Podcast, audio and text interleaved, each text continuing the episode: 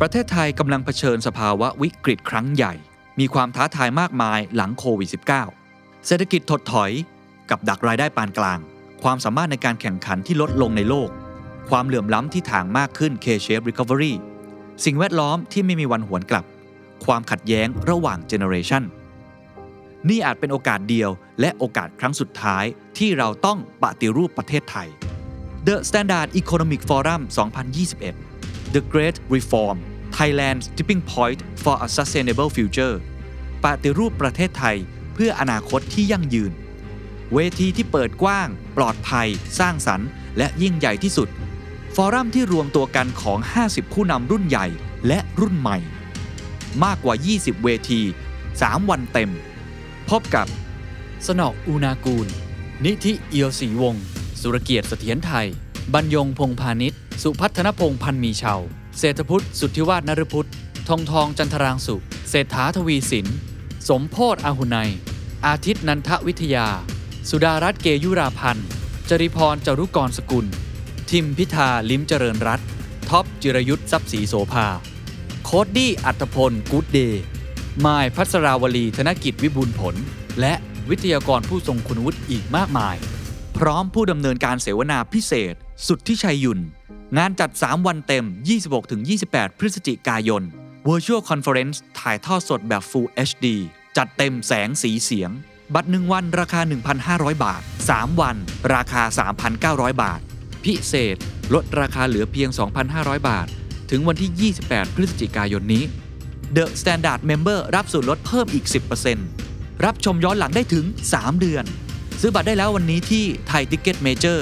ติดตามรายละเอียดเพิ่มเติมได้ที่ The Standard มาร่วมกันปฏิรูปประเทศไทย เพื่ออนาคตที่ยั่งยืนของทุกคน This is the Standard Podcast. Do series Hey serious. Thank you. เมื่อความเที่ยงธรรมของมนุษย์ไม่สามารถเกิดขึ้นได้ด้วยกฎหมายในสังคม ทูตแห่งสวรรค์จึงมาลงทันคนบาปด้วยพลังเหนือธรรมชาติ ซีรีส์ใหม่ Hellbound กับเรื่องราวของพระเจ้าและความเชื่อ ถูกนำเสนอออกมาได้แบบดูเด็ดเผ็ดมันกับออริจิน l ลซีรีส์ของ Netflix เรื่องใหม่ ที่เราได้ดูกันแล้วครับผม ผมเอ็ดดี้ครับ จิมมี่ค่ะ ถ้าพูดถึง Hellbound มันจะเป็นหนึ่งในซีรีส์ที่เรารอคอยอีกหนึ่งเรื่องเหมือนกัน เพราะว่าจากชื่อของตัวผู้กำกับคนเขียนบทเองนักแสดงเองมันคือหนึ่งในเรื่องที่เราต้องต้องดู ก็จริงๆ ก็ปักรอดูมาตั้งแต่ต้น อืม ปีแล้วเหมือนกันเรื่องนี้ เพราะว่ามันมีหลายเรื่องมาก ๆ ในปี 2021 ที่เรารู้สึกว่ามันถูกดีเลย์ออกไป แล้วมันถูกมายัด ออกอากาศพร้อม ๆ กันในช่วงปลายปี 2021 นี้ มันก็เลยกลายเป็นว่าช่วงเนี้ยเรามีซีรีส์สนุก ๆ ดูเยอะมาก แต่ตัว Hellbound เนี่ยมันมีความพิเศษกว่าเรื่องอื่น ๆ หน่อย เพราะว่ามันเป็นหนึ่งในซีรีส์ที่เขาเรียกว่ารีเมคจากเว็บตูน อือหือ และคนที่เอาเว็บตูนนี้มาทำเป็นซีรีส์เรื่องนี้เอง ก็คือนักเขียนเว็บตูนเองคือคุณยอนซางโฮที่เป็นผู้กำกับจากเรื่องเทนตูปูซาน เพราะว่าคุณยอนซังโฮนี่ถ้าเจงจำกันได้ เทียนทูปูซานเนี่ย อืม ก็มาจากงานเขียนของตัวเอง อืม ด้วยเหมือนกัน มันกลายเป็นว่าเขาคือหนึ่งในคนที่นำเสนอ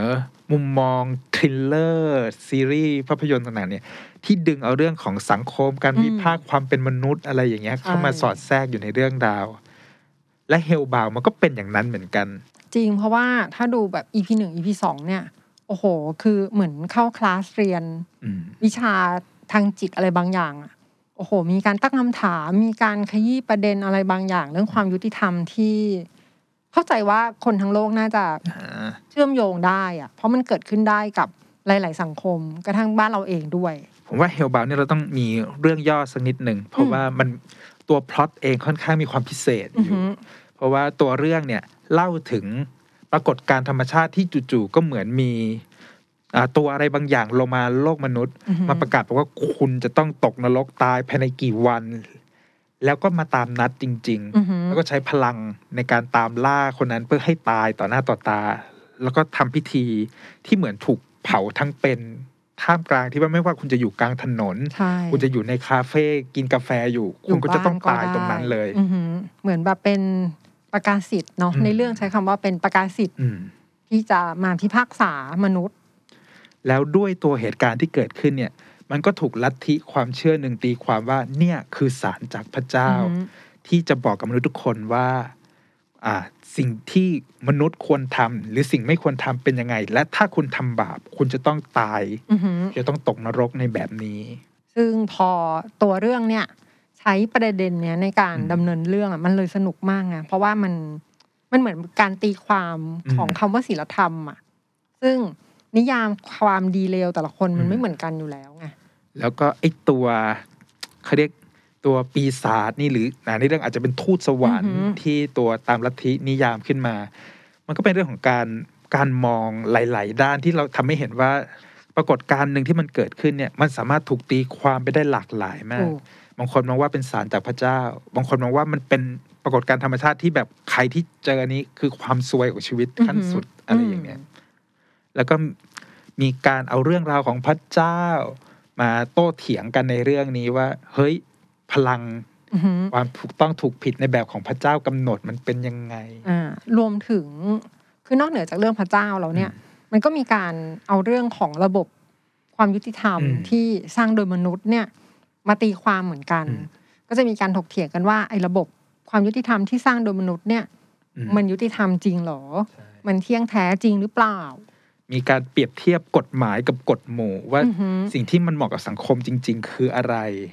เรื่องนี้ก็แบบโอ้โหเจ็บแสบมาก สนุกมาก ก็ค่อนข้างชอบหลาย ๆ หลาย ๆ ซีน หลาย ๆ ตัวละครด้วยที่ อืม มันทำให้เห็นว่า เออถ้าเกิดเราอะอยู่ในสถานการณ์นั้นน่ะ เราจะเลือกเชื่อข้างไหน หรือให้น้ำหนักข้างไหนมากกว่ากัน แล้วต้องบอกนิดนึงว่าเซตติ้งของเรื่องเนี้ยค่อนข้างเป็นอะไรที่อยู่ในยุคปัจจุบันมาก ๆ เรื่องของการอัดเสพสื่ออ อฮึ ออนไลน์ การส่งต่อข้อความผ่านแชทนู่นนั่นนี่ ความเชื่อที่กลายเป็นอุปทานหมู่จากการพูดของอินฟลูเอนเซอร์หรืออะไรอย่างเงี้ย อือหือ มันเลย ถูก มันเลยรู้สึกว่ามันเป็นเรื่องที่มันรีเลทกับสังคมยุคปัจจุบัน มันไม่ใช่จินตนาการที่มันแบบโอ้โหฟุ้งไปไกล แต่มัน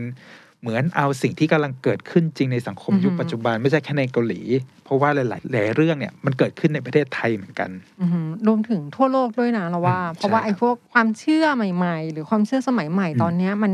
มีเยอะขึ้นมากกว่าเดิมมาก ใช่แล้วก็บทบาทของอินฟลูเอนเซอร์ที่ไม่ใช่แค่แบบเอาคนมาไลฟ์ขายของ แต่มันเป็นผู้นำทางความ อือหือ คิดจริง ๆ ที่พูดถึงเรื่องการทำดี หรือการชดใช้บาป การสารภาพบาป ไปจนถึงความเชื่อในขณะที่แบบ เฮ้ย เราต้องออกไปทวงความยุติธรรม ด้วยตัวเราเอง อืม ถือไม้กระบองออกไปปราบ อือหือ คนชั่วด้วยตัวเราเองอะไรอย่างเงี้ย ๆ ก็ทั้งหมดเนี้ย มันก็จะรวมมวลอยู่ในเรื่อง ใช่ เฮลบาวนี่แหละ ซึ่งก็จริง ๆ เป็นอ่ะถ้าโดยพื้นฐานก็คือเป็นซีรีส์ระทึกขวัญ ระทึกขวัญ เลือดเลือดเป็นเลือดเลย ใช่ เลือดสาดกันมา ใครที่ดูซีรีส์ทริลเลอร์เกาหลีฝั่ง Netflix มาแล้วจะรู้ว่าเลือดเป็นเลือดมันเป็นยังไง แล้วก็หลายๆ คนประทับใจเพราะว่าอ่ะคนที่ดูซีรีส์เกาหลีมานานจากช่อง SBS อะไรอย่างเงี้ยมันจะค่อนข้างมีการเซ็นเซอร์อะไรบางอย่าง อ๋อ ที่เรารู้สึกแบบ อ่าฮะ มีความหงุดหงิด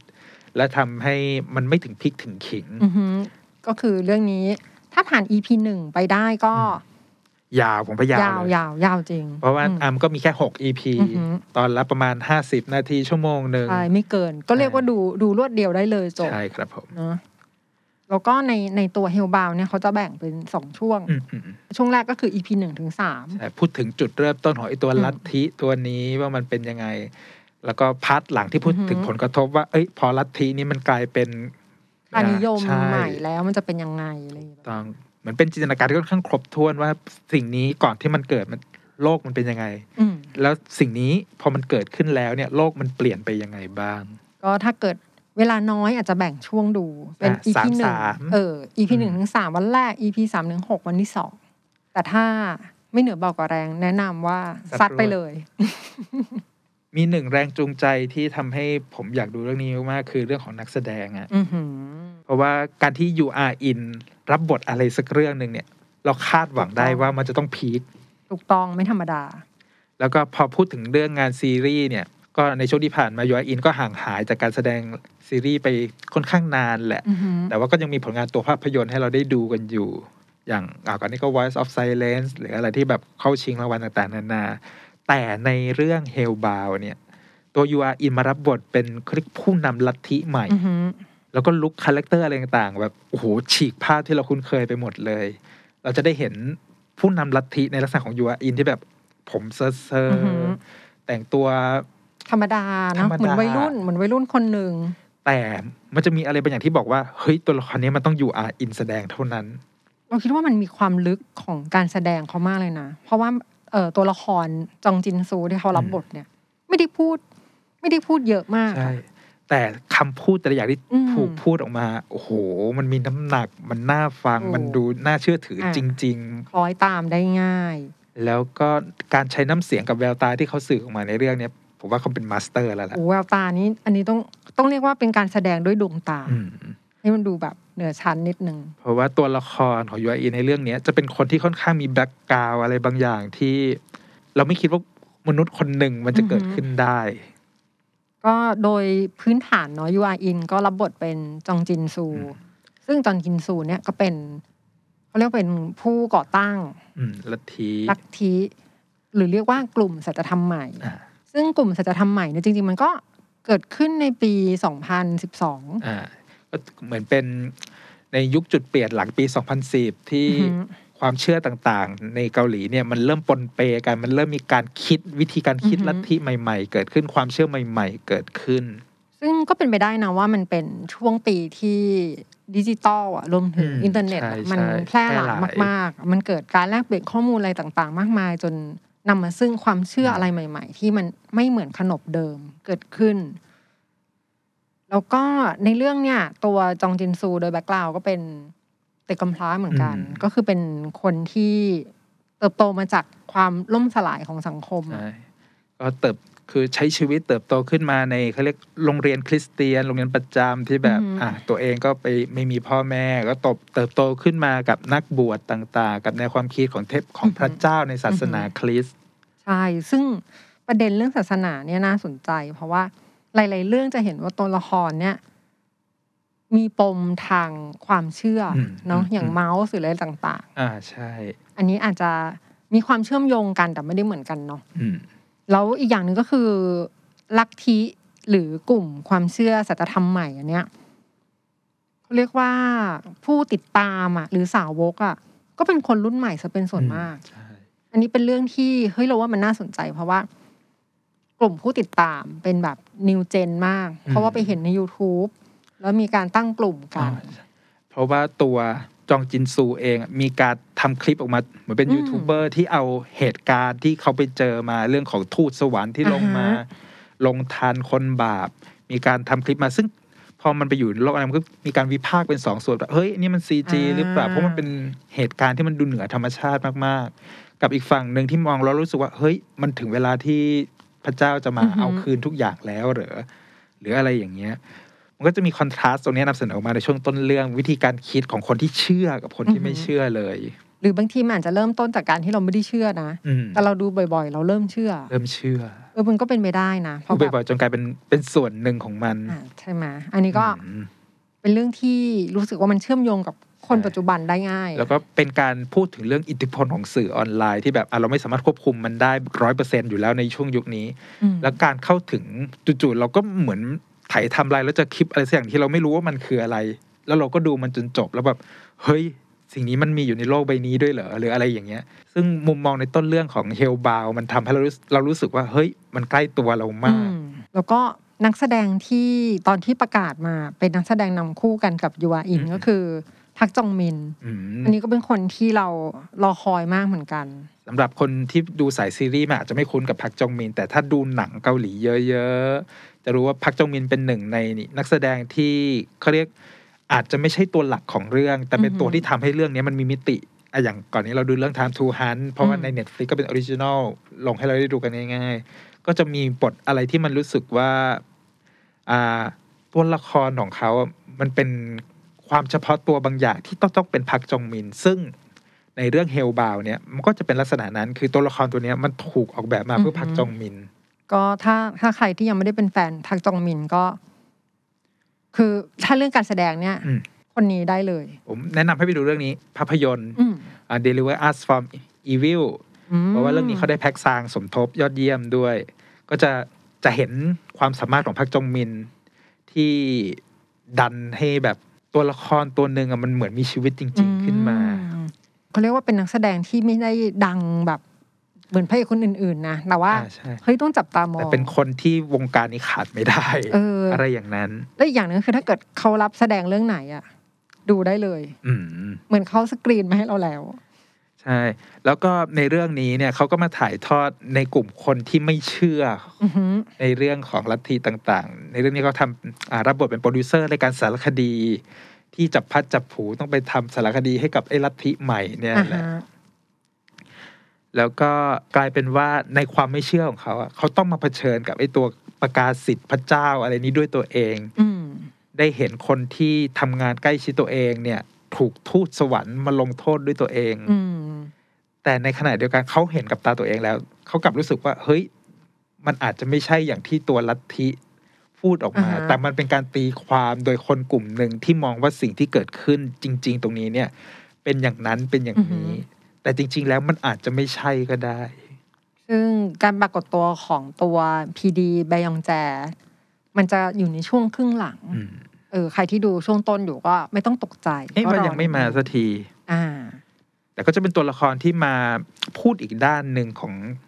อาซีรีส์เรื่องนี้ อย่างที่เราบอกแหล้ว อือหือ ก็เป็นในมุมที่เราจะต้องพิสูจน์ว่าลัทธินี้ความจริงมันคืออะไร แล้วความเที่ยงธรรมที่เขาพูดถึงเป็นความเที่ยงธรรมในแบบไหน อืม แล้วก็ยังจะมีทีมนักแสดงสมทบอีก ซึ่งโอ้โห แต่ละคน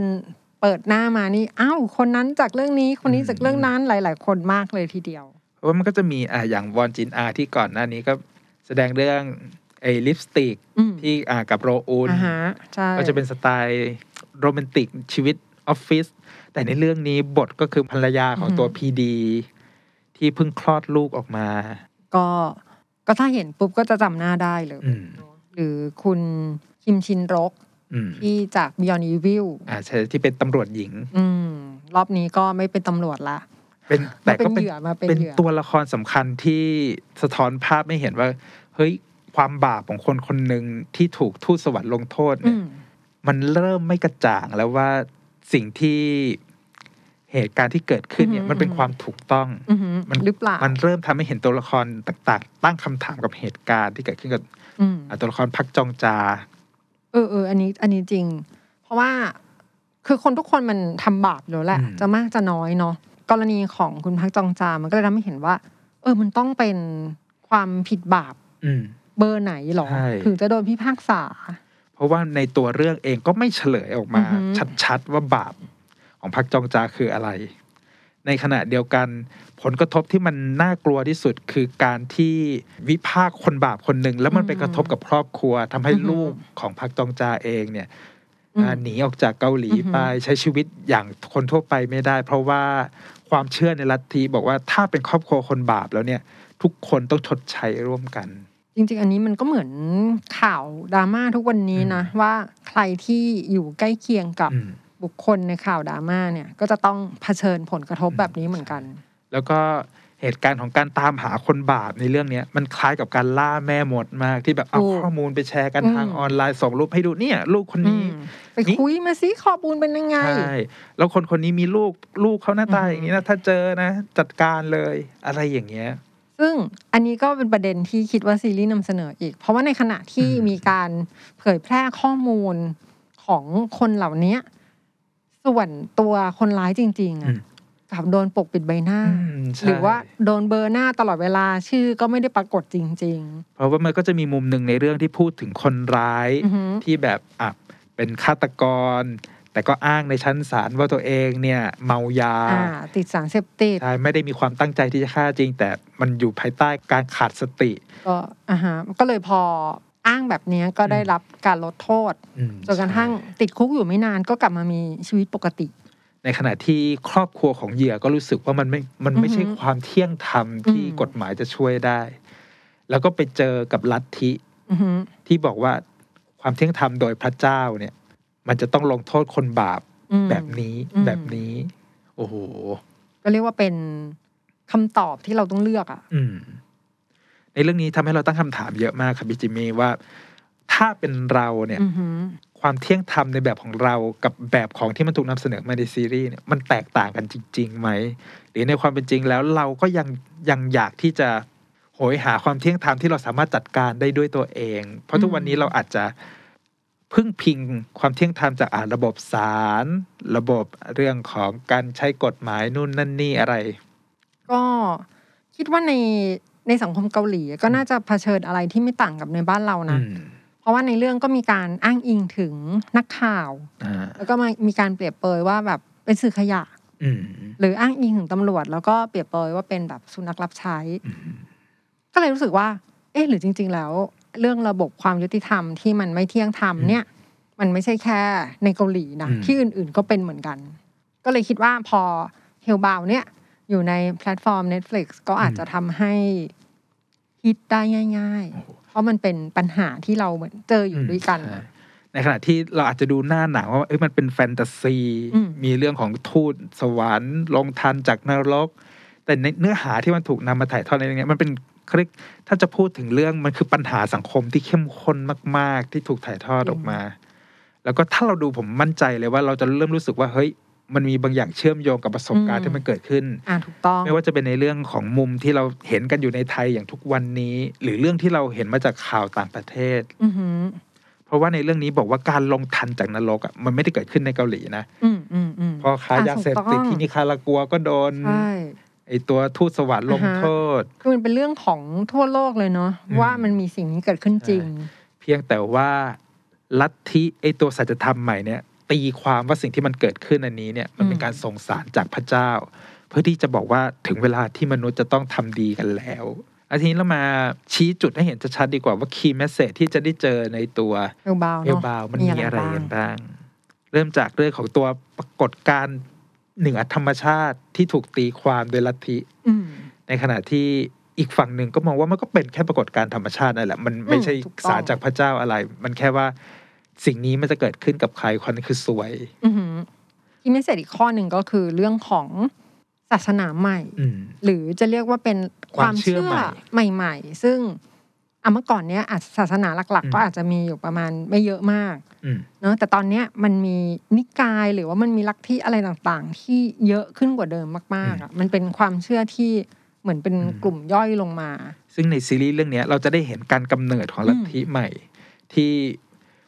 เหตุการณ์มันจะต้องเกิดเหตุการณ์อะไรบางอย่างแหละที่เปลี่ยนจากลัทธิข้างถนนกลายเป็น อือฮึ ลัทธิที่มีสาวกทั่วโลก ใช่ แล้วกลายมีมีสถานมีรูปปั้นของตัวเอง อือฮึ อะไรอย่างเนี้ย เรื่องนี้ค่อนข้างน่าสนใจในการพูดถึงจุดกำเนิดลัทธิ เนาะการแบบก่อร่างสร้างตัวของลัทธิ อืม แล้วก็ทำให้มันมีอำนาจอะ อืม แล้วก็อ้างอิงไปถึงเรื่องผลประโยชน์เงินทองต่างๆ ด้วย แล้วก็อีกเรื่องหนึ่งที่ถูกนำเสนอออกมาคือเรื่องของโลกเก่ากับโลกใหม่ อืม โลกเก่าก็คือก่อนที่ลัทธินี้จะแพร่กระจายไปทั่วโลก กับโลกใหม่คือเมื่อคำสอนของลัทธิเนี้ยกลายเป็นสิ่งที่ทุกคนเคารพนับถือ อือฮึ เชื่อมั่นแล้ว มันเกิดอะไรขึ้นในเรื่องนี้ เราจะได้เห็น อืม ความต่าง ในช่วงเวลาแค่สี่ปีของเวลาในเรื่องเท่านั้นว่ามันเปลี่ยนแปลงจากจุดจุดหนึ่งไปสู่อีกจุดหนึ่ง อือหือ แล้วสังคมในโลกมันดีขึ้นจริงไหม อ่าถูกต้อง รวมถึงอีกคีย์แมสเซจหนึ่งที่จะต้องคิดตามตอนที่ดูซีรีส์เรื่องนี้ก็คือว่า เราเชื่อถือระบบยุติธรรมที่มนุษย์สร้างขึ้นได้จริงหรือเปล่า ในเรื่องนี้ตั้งคำถามว่ากฎหมายที่ถูกนำมาใช้ในการตัดสินคนผิดเนี่ย มันเที่ยงธรรมแล้วจริงไหม ในขณะที่ลัทธิ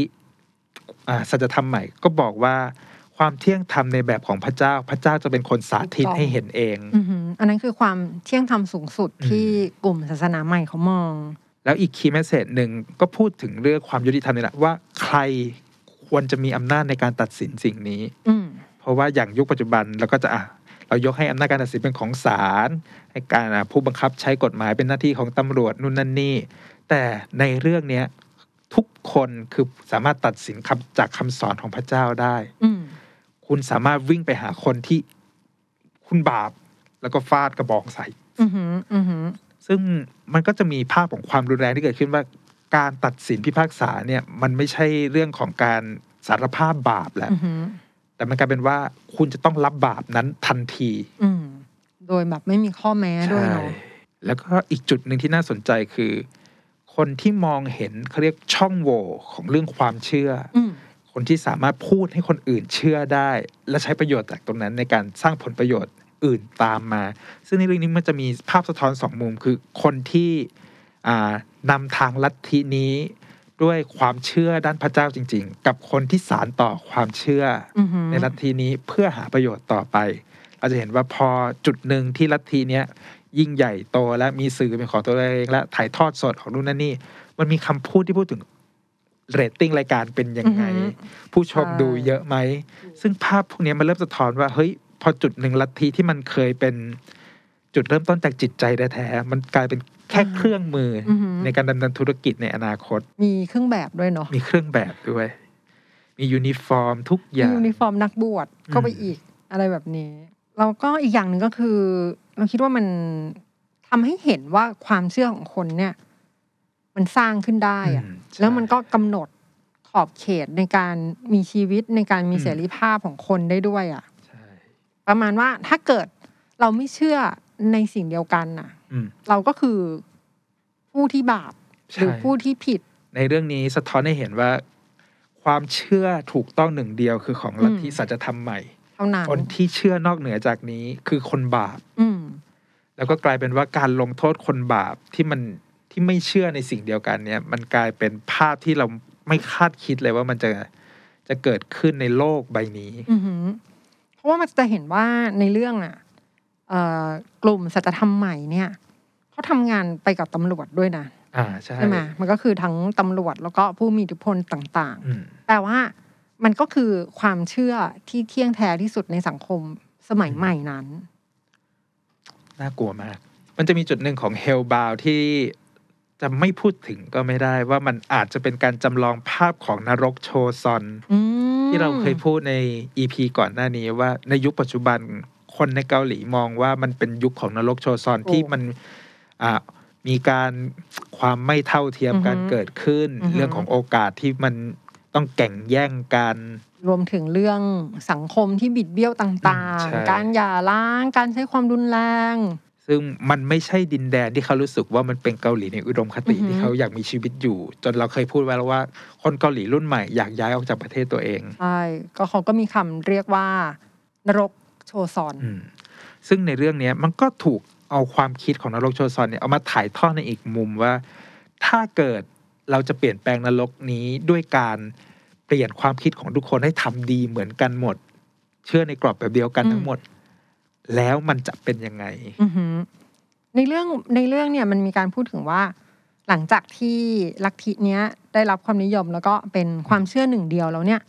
อัตราการเกิดอาชญากรลดน้อยลงไปด้วย อันนี้ก็เลยไม่รู้ว่ามันลดน้อยเพราะว่า กลัว